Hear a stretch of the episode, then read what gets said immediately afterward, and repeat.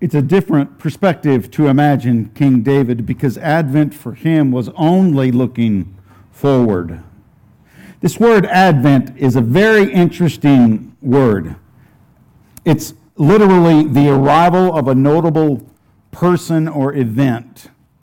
So to date, there has been no greater event or arrival of a notable person than the birth of Jesus. It has become the cornerstone of our calendar 2,000 years since what? Yeah, the birth of Jesus of Nazareth, the Son of God, born of a virgin, born in the prophesied Bethlehem, born in a stable, placed in a manger, wrapped in swaddling clothes, visited by shepherds and a magi. To date, it is without doubt the greatest event and arrival of the most notable person that's ever walked the planet. James Allan Francis, just over a hundred years ago, put it this way look at the screen. Here is a man who was born in an obscure village, the child of a peasant woman. He grew up in another obscure village where he worked in a carpenter shop until he was 30. And then for three years, he was an itinerant preacher. He never wrote a book, he never held an office, he never owned a home, he never had a family, he never went to college, he never put his foot inside a big city. He never traveled 200 miles from the place where he was born. He never did one of the things that usually accompany greatness. He had no credentials but himself. He had nothing to do with this world except the naked power of his divine manhood. While still a young man, the tide of public opinion turned against him. His friends ran away. One of them denied him. He was turned over to his enemies. He went through the mockery of a trial. He was nailed to a cross between two thieves. His executioners gambled for the only piece of property he had on earth while he was dying. That was his coat. And when he was dead, he was taken down and laid in a borrowed grave through the pity of a friend. Here's where it was a hundred years ago that he wrote this. 19 wide centuries have come and gone, and today he is the centerpiece of the human race and the leader of the column of progress.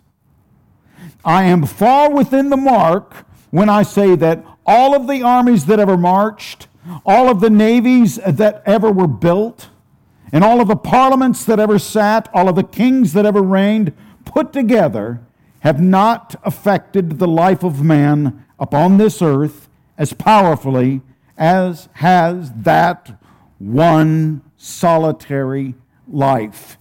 And every year, the entire world is inundated with songs and stories and special meals and gift exchanges and parties and traditions, all pointing to this one solitary advent that we affectionately call Christmas.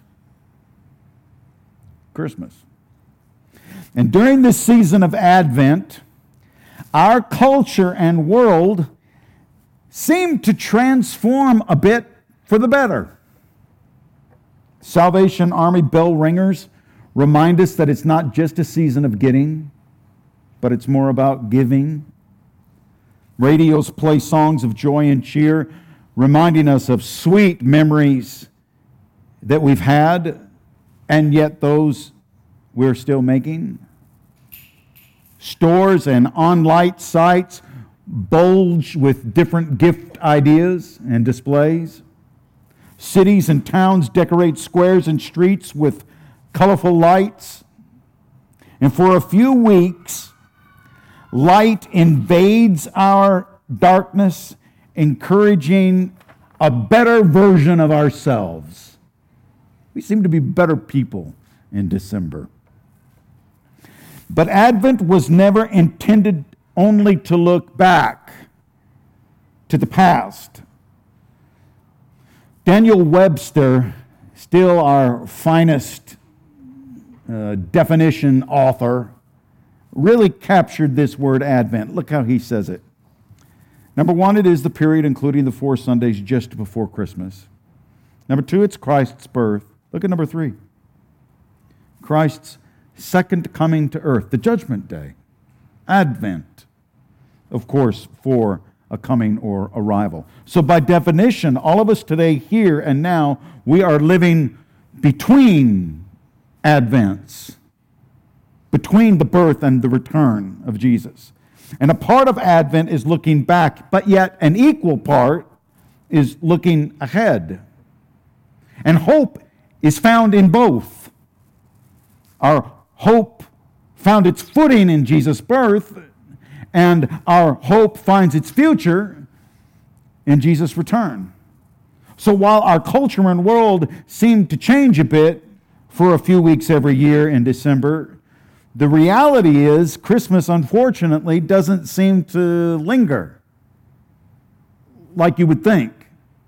Because when the culture stops thinking about it, it seems like it's kind of an out of sight, out of mind thing with us. Now, I know some of you, you Christmas shop all year long, and you, you're good at that. And don't stop. I'm, I'm not saying that. I do think for the most of us, though, the first Advent has a way of kind of escaping. And it's only an annual thing that we visit once a year. For some of us, Christmas can be a tough time. Uh, maybe you grew up in a home where you didn't have that kind of special treatment and special love, special gift exchange. Some of us grew up in homes that were kind of rough, and that roughness was even accented that much more at Christmas. Maybe it even exposed some ugliness that was in our families. So, where's the hope in that? Yeah, Pastor, come on, talk to me about that. Where's the hope in in a Christmas where you didn't have a very good family. Well, that's where the next Advent comes in. I think Jesus said it best. Look at this passage. Jesus says, Don't let your hearts be troubled, even if you didn't have great Christmases growing up. Trust in God, trust also in me. There is more than enough room in my Father's home. If this were not so, would I have told you that I'm going to prepare a place for you? When everything's ready, I'll come and get you so that you'll always be with me where I am. When everything is ready, I'll come and get you. That's the next big advent Christ's second coming. And that's what sustains our, our hope. That's what sustains us through all of the terrible D's of life. D's? Yeah, I'm talking about disease and divorce and depression and discouragement and death, and you can name some more D's. Jesus' return will negate all of that. And just think of all of the stuff that we will no longer need. We'll no longer need chemotherapy and radiation. We'll no longer need hospitals and doctors and nurses and medicines. We'll no longer need mediators and arbitrators and, and subpoenas and judges. We'll no longer need funerals and mortuaries and coffins and caskets and, and grave markers. We'll no longer need police or military or weaponry. World peace will sneak and control every nook and cranny. Conflict will cease. The first advent definitely introduced a change.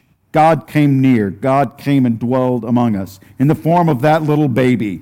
And we saw that life unfold, and Jesus grew in the nurture and admonition of his Father. And it became obvious what God was like after observing Jesus' life. The, the change on earth began there, but at the second advent, the conquering king on the white horse, the establishment of his rule in the new earth. Oh, yeah, yeah. Then, then the change, now it's forever. It's complete. We've got, a, we've got an idea of what it might look like now, but then it will be in full technicolor to the fullest measure. But for now, we hope. We hope between the advents. So, how do we hang on to hope between the Advents? Well, I think hope finds its biggest difference when there's nothing else to hang on to.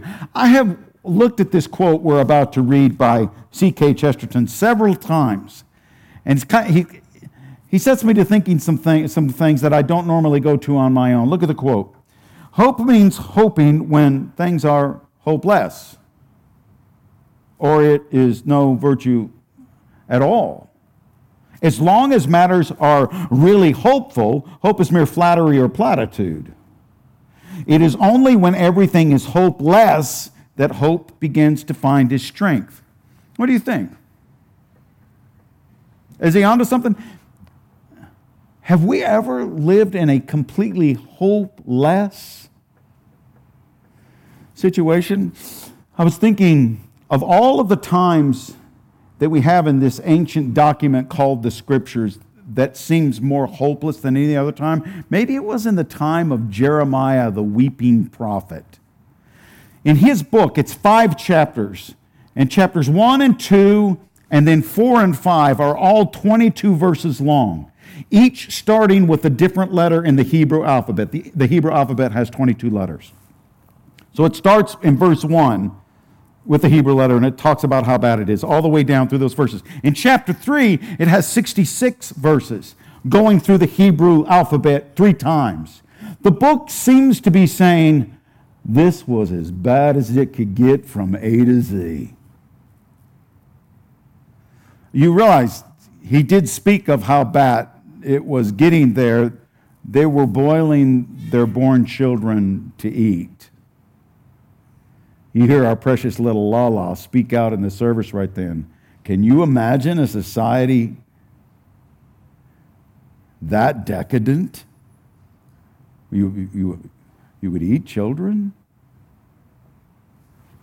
I, realize we're bumping up to that with our horrible treatment of the unborn and I do pray that in our generation that something stems the tide on that and we are able to stop these atrocities. But boy, that was a bad time in Jeremiah's day, wasn't it? Do you think? Do you think maybe the people felt hopeless? Is that where hope really, really finds a footing?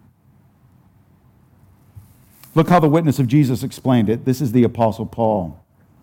For we know that all creation has been groaning as in the pains of childbirth right up to the present time. And we believers also groan, even though we have the Holy Spirit within us as a foretaste of future glory. For we long for our bodies to be released from sin and suffering. We too wait with eager hope for the day when God will give us our full rights as His adopted children, including the new bodies He's promised us. We were given this hope when we were saved. If we already have something, we don't need to hope for it. But if we look forward to something we don't yet have, we wait, we must wait patiently and confidently. That's, isn't that hope? If I don't yet have a fantastic family, if I don't have a perfect marriage, if I don't have all believing children and in laws and grandchildren, isn't that where hope comes in? Because I have some things around me that, that kind of seem hopeless. Isn't hope much more about what is to come? I mean, you guys, what is Christmas without the promise of the second coming?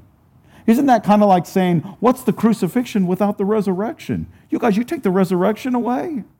What does the crucifixion mean? The crucifixion loses its meaning without the resurrection. If Jesus died for my sin, but I'm not going to live forever, well, I mean this respectfully, but who cares?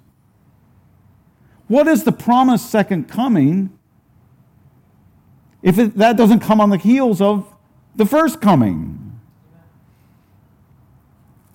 I think Christmas could find even more meaning if we didn't just live in the past and long for comfort, but if we actually lived in the present and we longed for the future. Think about it. Jesus came 2,000 years ago. The last major, I might keep pointing over here for your beginning, the last major advent.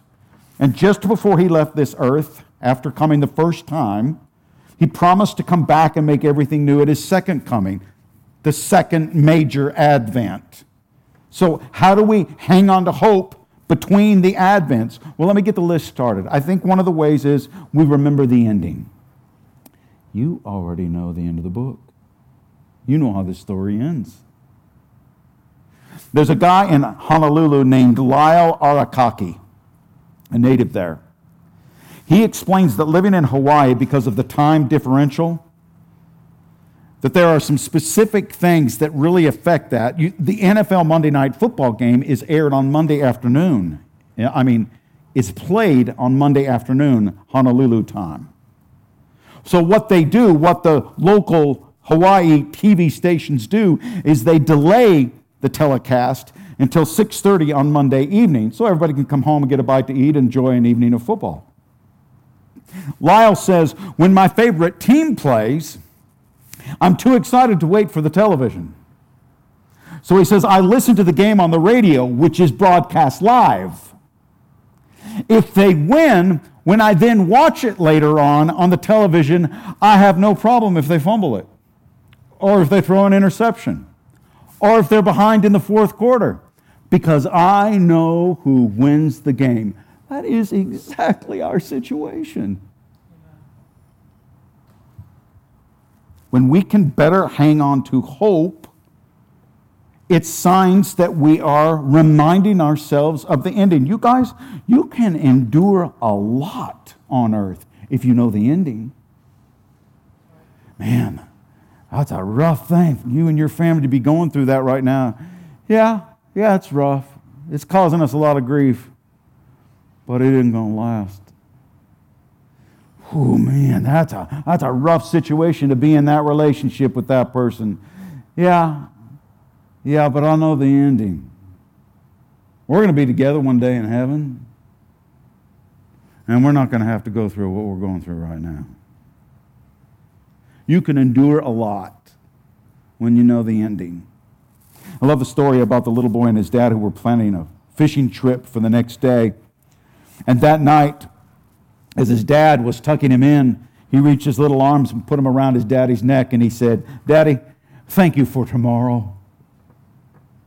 I think that little guy is kind of opening our eyes to a really good evening prayer just before sleep jumps on you and you go unconscious. Maybe that's your prayer. Heavenly Father, thank you for letting me know the ending of the book. And thank you already in advance for my eternal tomorrow. Amen. I can't wait. I think knowing the ending also changes the way we live. Don't you think that there has to be more to this existence than just coasting through life trying to arrive at death safely? Isn't there, isn't there more? I mean, when we know the ending, doesn't that kind of empower you?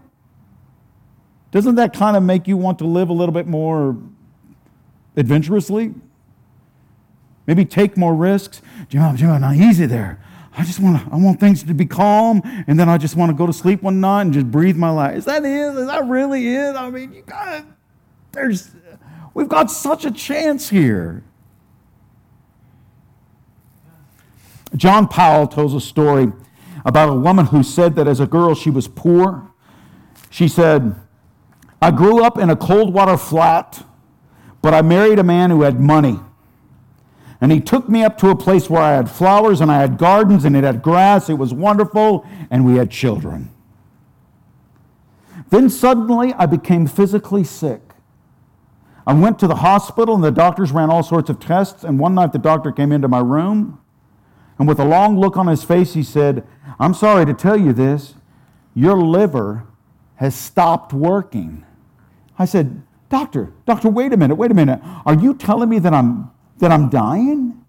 And he said, I can't tell you any more than that. Your liver has stopped working. We've done everything we can to start it, but we can't get it started again. And then he walked out of the room. She writes, I knew I was dying. I was so weak. I had to feel my way along the corridor down to the chapel of a hospital. I wanted to tell God off. I wanted to tell God, You are a shyster. You've been passing yourself off as a loving God for 2,000 years, but every time anyone begins to get happy, you pull the rug out from under them. And I wanted this to be a face to face telling off God. And just as I got into the center aisle of the chapel, I tripped, I swooned, I fainted, and I looked up, and there, stenciled along the step into the sanctuary where the altar is, I saw these words Lord, be merciful to me, a sinner. I knew God spoke to me that night. I knew He did. She didn't say how God communicated this to her, but what God said to her was this You know what this is all about. It's about the moment of surrender. It's about bringing you to that moment when you will surrender everything to me. These doctors, they do the best they can, but they can only treat. I'm the only one who can cure you. And she said, There, with my head down on my folded arms in the center of the chapel, repeating, Lord, be merciful to me, a sinner. Lord, be merciful to me, a sinner. She said, I surrendered to God, and I found my way back to the hospital bed, weak as I was. The next morning, after the doctor ran the blood tests and the urine analysis and so forth, he said, Your liver has started working again. We don't know why. We don't know why it stopped. And we don't know why it started again. And she wrote, But I knew. I knew why. God had brought me to the brink of disaster just to get me to turn my life over to Him. It was in hopelessness that finally she discovered hope. Lord, be merciful to me, a sinner. Maybe one of the greatest sentences of hope ever. Lord, be merciful to me, a sinner. I mean, really, you guys, the audacity of the thief.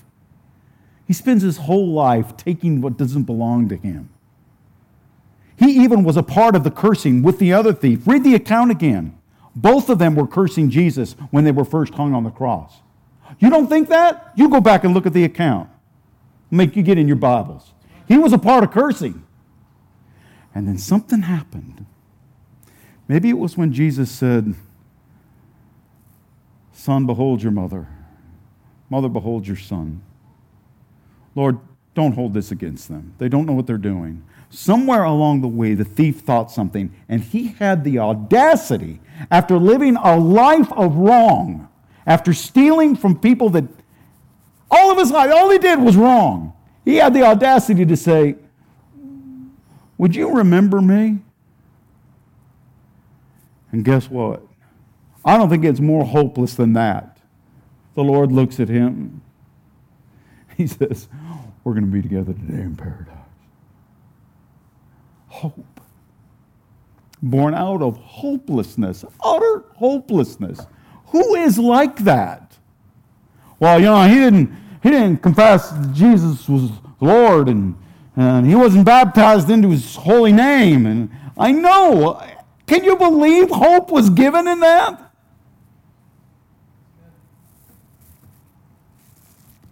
Do you think maybe God healing that woman we just talked about and her knowing that He was preparing a place for her and He was going to come back and get her, do you, do you think that might have changed the way she lived her life there on out? Everything changes when we know the ending. And remember, remembering the ending, you guys, that's a good place to start. But I think we need to kind of, it, I think we need to step, we know the end of the story, but I think, we, I think it needs to grow from there while we're here on planet Earth. And I think another vital key is retraining the way we interpret things that happen to us. We live definitely with the end in sight, but we also remember that God is sovereign and that He's in control. And nothing that happens in our life surprises God. Nothing that happens ever makes God say, wow, didn't see that coming. That, that doesn't happen. Now, I, I think you still have your free choice to choose Him or to reject Him day in, day out. I think we still have that ability. But God knows what you're going to do. That doesn't mean we're stuck in some way, that just means He knows it. I think your free will and God's omniscience can somehow come together. In other words, Instead of complaining about the things that come our way, I need to change the way I interpret what comes my way. So instead of me saying, How could a just God let this happen? I instead say, Well, just how can I glorify God with what's happened? It takes faith because we have to believe God is at work regardless of what happens. Okay, I'm going to give you a silly illustration, but it makes the point. Zig Ziglar tells a great story about a boy who went with his mother to the general store back in the little house on the prairie days. He liked to sneak away from his mother when no one was looking, and he would dip his finger into that large barrel of molasses. And mm, ah, he loved it. The storekeeper one time caught him decided he wanted to teach the little boy a lesson, asked his mom if she could do this, if he could do this, and she said, of course. So the storekeeper went and picked him up by the breeches and put him upside down and dipped his whole head into that barrel of molasses, neck up, nothing but that sweet gooiness, and set him on the front porch. Thinking the little guy was going to learn his lesson and was going to start crying, instead, they heard him pray and say, God, give me the tongue to equal this opportunity. I think, in a way, that boy was wondering how he could glorify God with what happened to him. Question Is God powerful enough to take whatever situation that you find yourself in right now and to turn it into something that would bring him glory? Do you think God's powerful enough to do that? Jim, you don't know my situation. Okay, tell me your situation. So, your situation that you've just told me is more powerful than God's ability to bring about something that would glorify him through that? Now, you know in your heart that isn't true. You know in your heart that God is more powerful to change anything that has come your way. He's more powerful to do that. So if he's more powerful to do that, then I need to retrain the way I interpret what life throws at me. Our failure to find lasting fulfillment here on this planet is revealing a truth that we all need to embrace. And I don't I can't think of a better place that this is succinctly spoken in one sentence than when C.S. Lewis said this. Look at the screen. If I find in myself desires which nothing in this world can satisfy. The only logical explanation is that I was made for another world.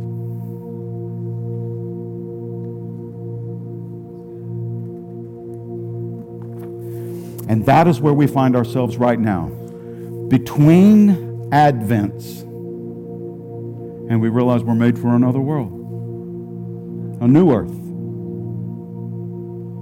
but while we wait, we wait in hope. Hope remembering the ending, and hope in retraining the way we interpret life's events. May this Christmas season fill us with hope as we remember Jesus came to the earth 2,000 years ago. And may that fill us with hope as we know that He's going to come again. He promised. He promised. Let's pray.